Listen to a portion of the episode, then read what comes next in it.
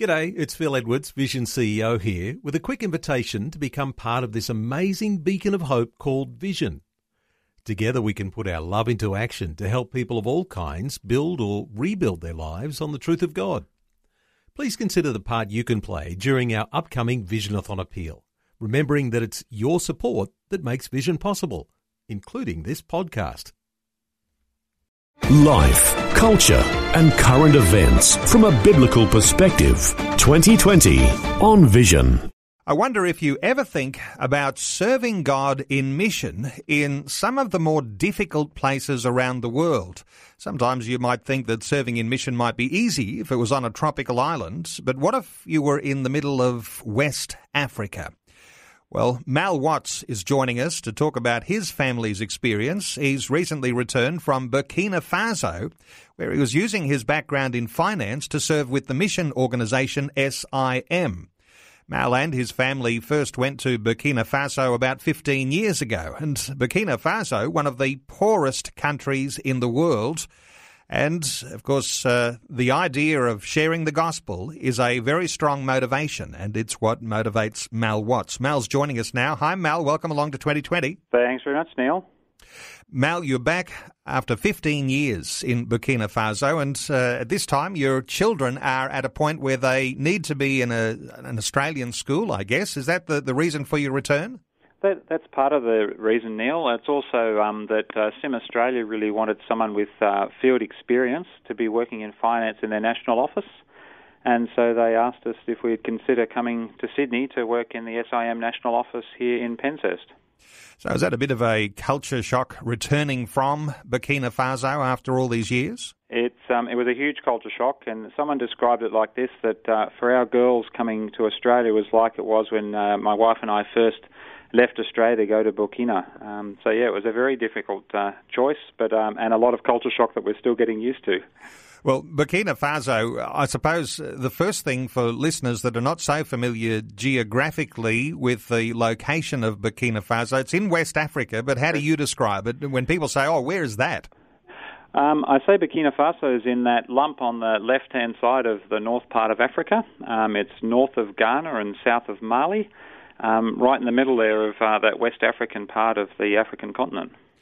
I mentioned it was one of the poorest countries in the world, yep. but uh, when you actually uh, work out just how poor, there is a, a human development index that uh, that these sorts of poverty levels are measured on. Uh, where does Burkina Faso sit on the uh, the poverty index? Yeah, well, it is one of the poorest countries in the world, Neil, and it's actually number 183 out of 188. So it's pretty much near the bottom of the Human Development Index. Okay, and so for an Aussie family turning up in one of the poorest countries in the world, what does that feel like when you experience the sort of cultural change from Australia uh, to Burkina Faso?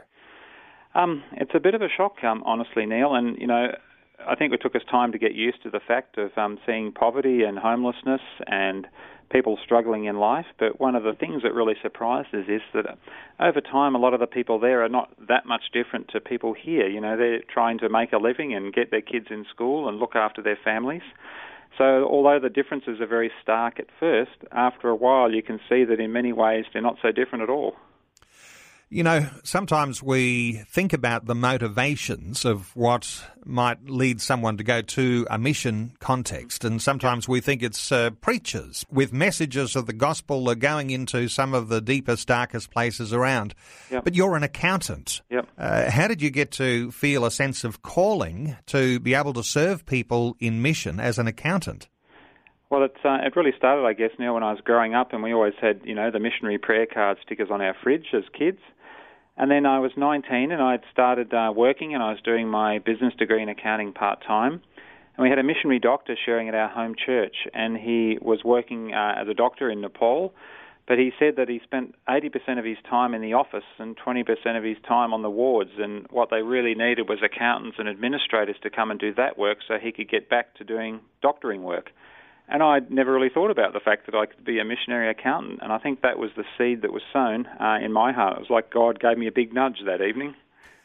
You know, I've heard that uh, one of the most popular uh, professions uh, that's useful on the mission field are people who are school teachers. Uh, but I imagine that people who have accounting uh, credentials, accounting experience, uh, can be very useful, particularly uh, for people who are trying to get on their feet and establish business and mm-hmm. establish credibility and integrity.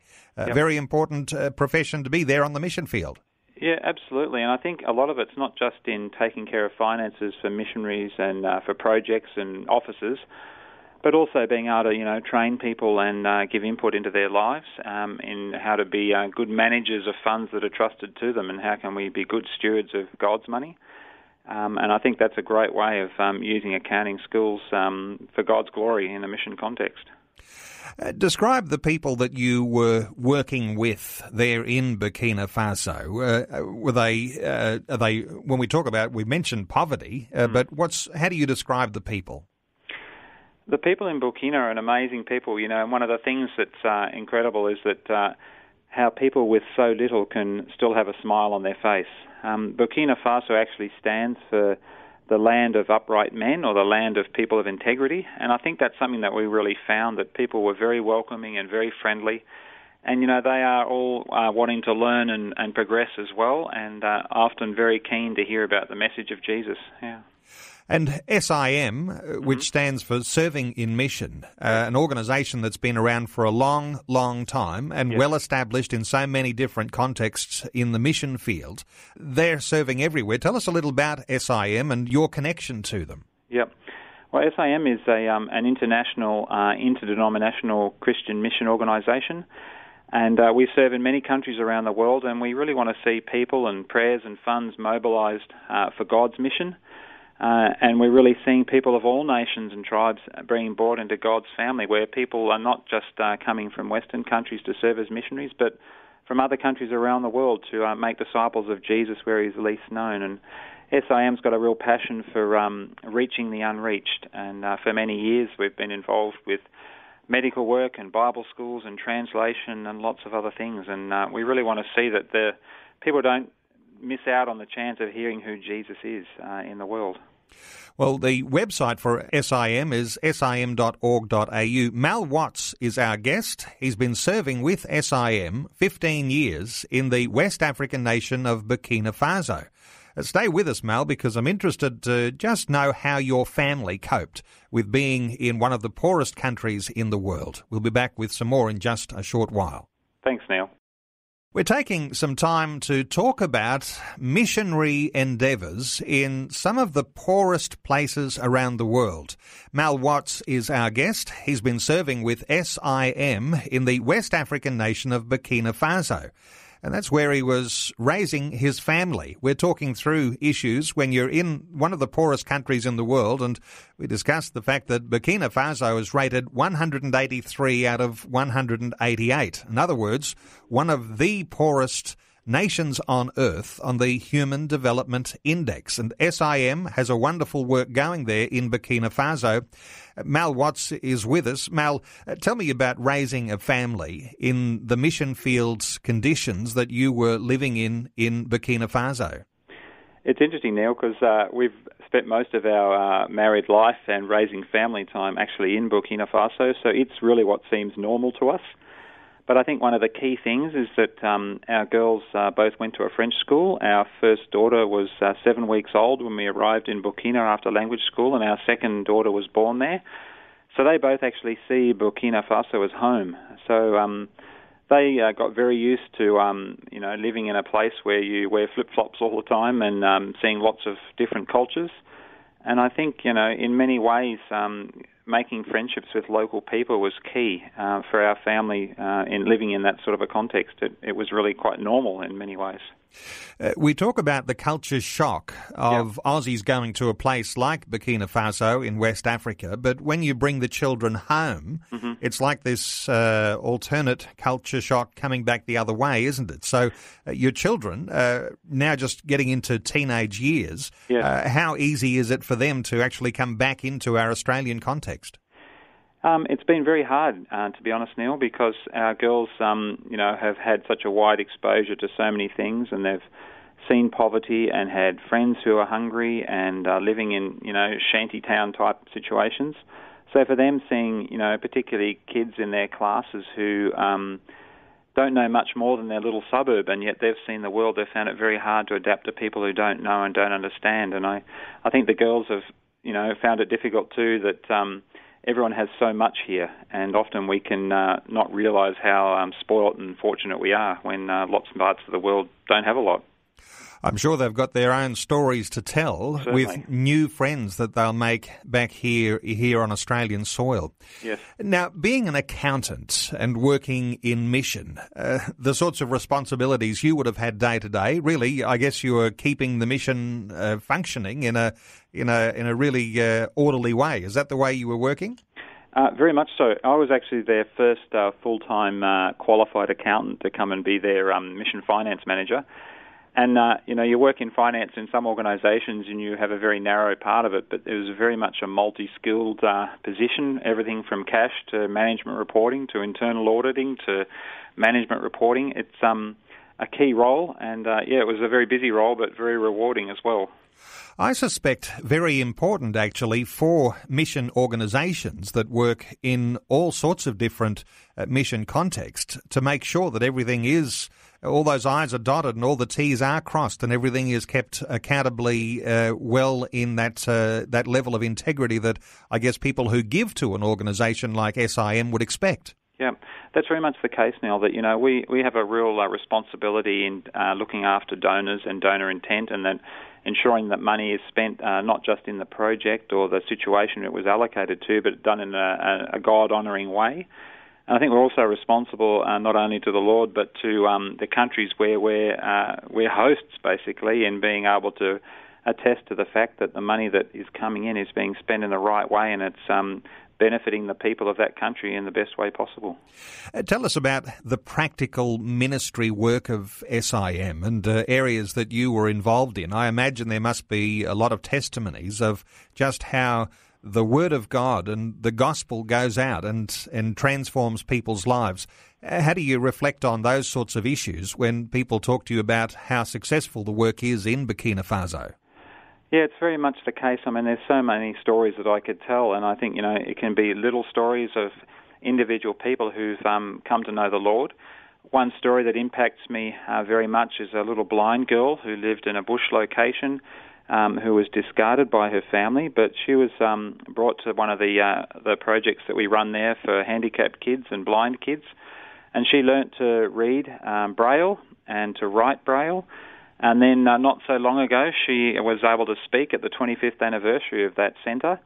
And the American ambassador came to visit that town, and he heard about her and invited her to come to the U.S. Embassy in the capital city of Burkina Faso, and she actually shared at uh, one of the big ceremonies there. So it's really looking at the way God transforms lives. And uh, she was able to share her testimony of how she um, came to know Jesus uh, through the ministry and people of that centre. And of course, people coming to know Jesus, just the tip of the iceberg, because yep. discipleship is such an important issue. And I imagine that SIM, in the context there that you were a part of, yes. was very deeply and heavily involved in discipleship. Yeah. That's very much the case. And, you know, one of my uh, ministries uh, outside of the office, that was my official role in the office as the accountant.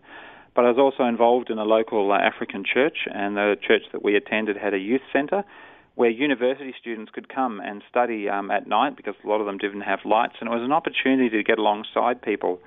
And uh, one young man that I spent a lot of time with, um, who was 16 when I met him, is um, a young man called Michel, and I worked with him over many years in just sharing life and encouraging him and uh, working through Bible studies with him. And uh, now he's a, a young married man working in our guest house and um, involved in his local church. So it shows that inputting over a long time can uh, can really reap rewards for the kingdom.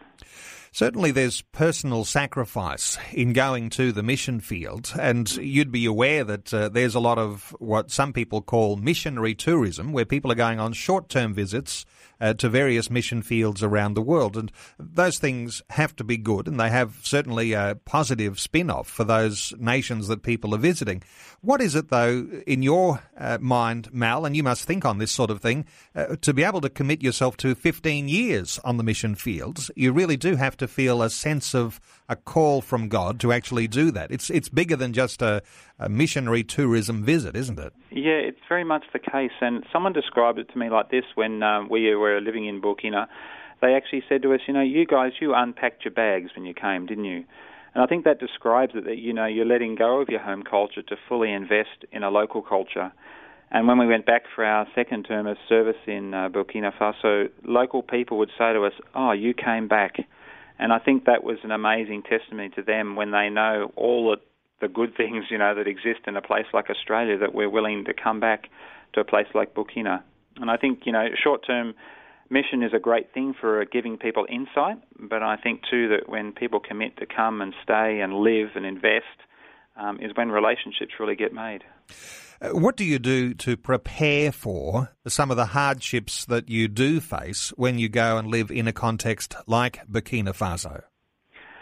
Well, uh, with SIM, you know, you do a lot of training and we have orientation programs. Um, I think one of the things is being willing to understand and realize that, you know, things aren't going to be easy and then we do need to trust the Lord for it. But I think it's also being aware that um, we need to make friends locally, and that really helps to understand some of the hardships that you're facing, and to be part of a team, which I think SIM does really well. That you're part of a field team and um, have people around you who you can go and talk to and feel supported. I think Neil, one of the things for us was being involved in that local church community um, where we weren't seen as the white family, we were just other members of the church, and that really helped us to overcome difficult issues and talk to local people and understand it from uh, their perspective. I suspect that when you are thinking about uh, pursuing some service for God in mission in a long term sense, as you say, uh, SIM spends a fair bit of time preparing people. And there must be people who are making contact or knocking on the door saying, Is this for me? And you say there's a fairly extensive training process that prepares you for what you're likely to find on the mission field. I guess once you go through that sort of preparation, you approach the missionary call with a level of confidence. Yeah, I think to an extent that's true. Um, I think also that you you do does come back to that whole thing of um, committing yourself to the Lord and trusting Him, um, because you don't really know how you're going to react to a place until you get there. We try and equip people with skills on how to manage in a cross cultural situation. But I think in many ways, a lot of the people who I worked with, uh, you know, expatriate missionaries would say often that, you know, if I wasn't called by the Lord to do this ministry, I doubt I would have stayed. And I think that's what it really comes down to, that God's called me and equipped me, equipped me for it, and um, I'm going to be his instrument in this place. And Mal, have you got any idea how many missionaries might be out in the field who are serving with SIM? There's around uh, 1,800 missionaries around the world, and I think it's over 50 countries where we work now uh, with SIM. Well, that's just so exciting to Yes, hear sorry. of that number of missionaries serving, and that's just one uh, missionary organisation. We're talking about SIM, and I want to give the website because there might be listeners who are saying, well, you know, this is what perhaps God is calling me to, and uh, I'll give that contact uh, address there. So it's sim.org.au. So easy to remember website, sim.org.au. Mal Watts was serving in Burkina Faso. He and his wife and his two daughters for 15 years and uh, back on Australian shores. And Mal, just a pleasure hearing your insights and Yep. uh, welcome home. And uh, I know that God's got good things for you as you settle into life here in Australia. Thanks so much for being with us today on 2020. No worries. Thanks so much, Neil. God bless. Before you go, thanks for listening. There's lots more great audio on demand, or you can listen to us live at visionradio.org.au. And remember, Vision is listener supported. Your donation Large or small, will help us continue connecting faith to life for hundreds of thousands of people across Australia and around the world. learn more or donate today at visionradio.org.au.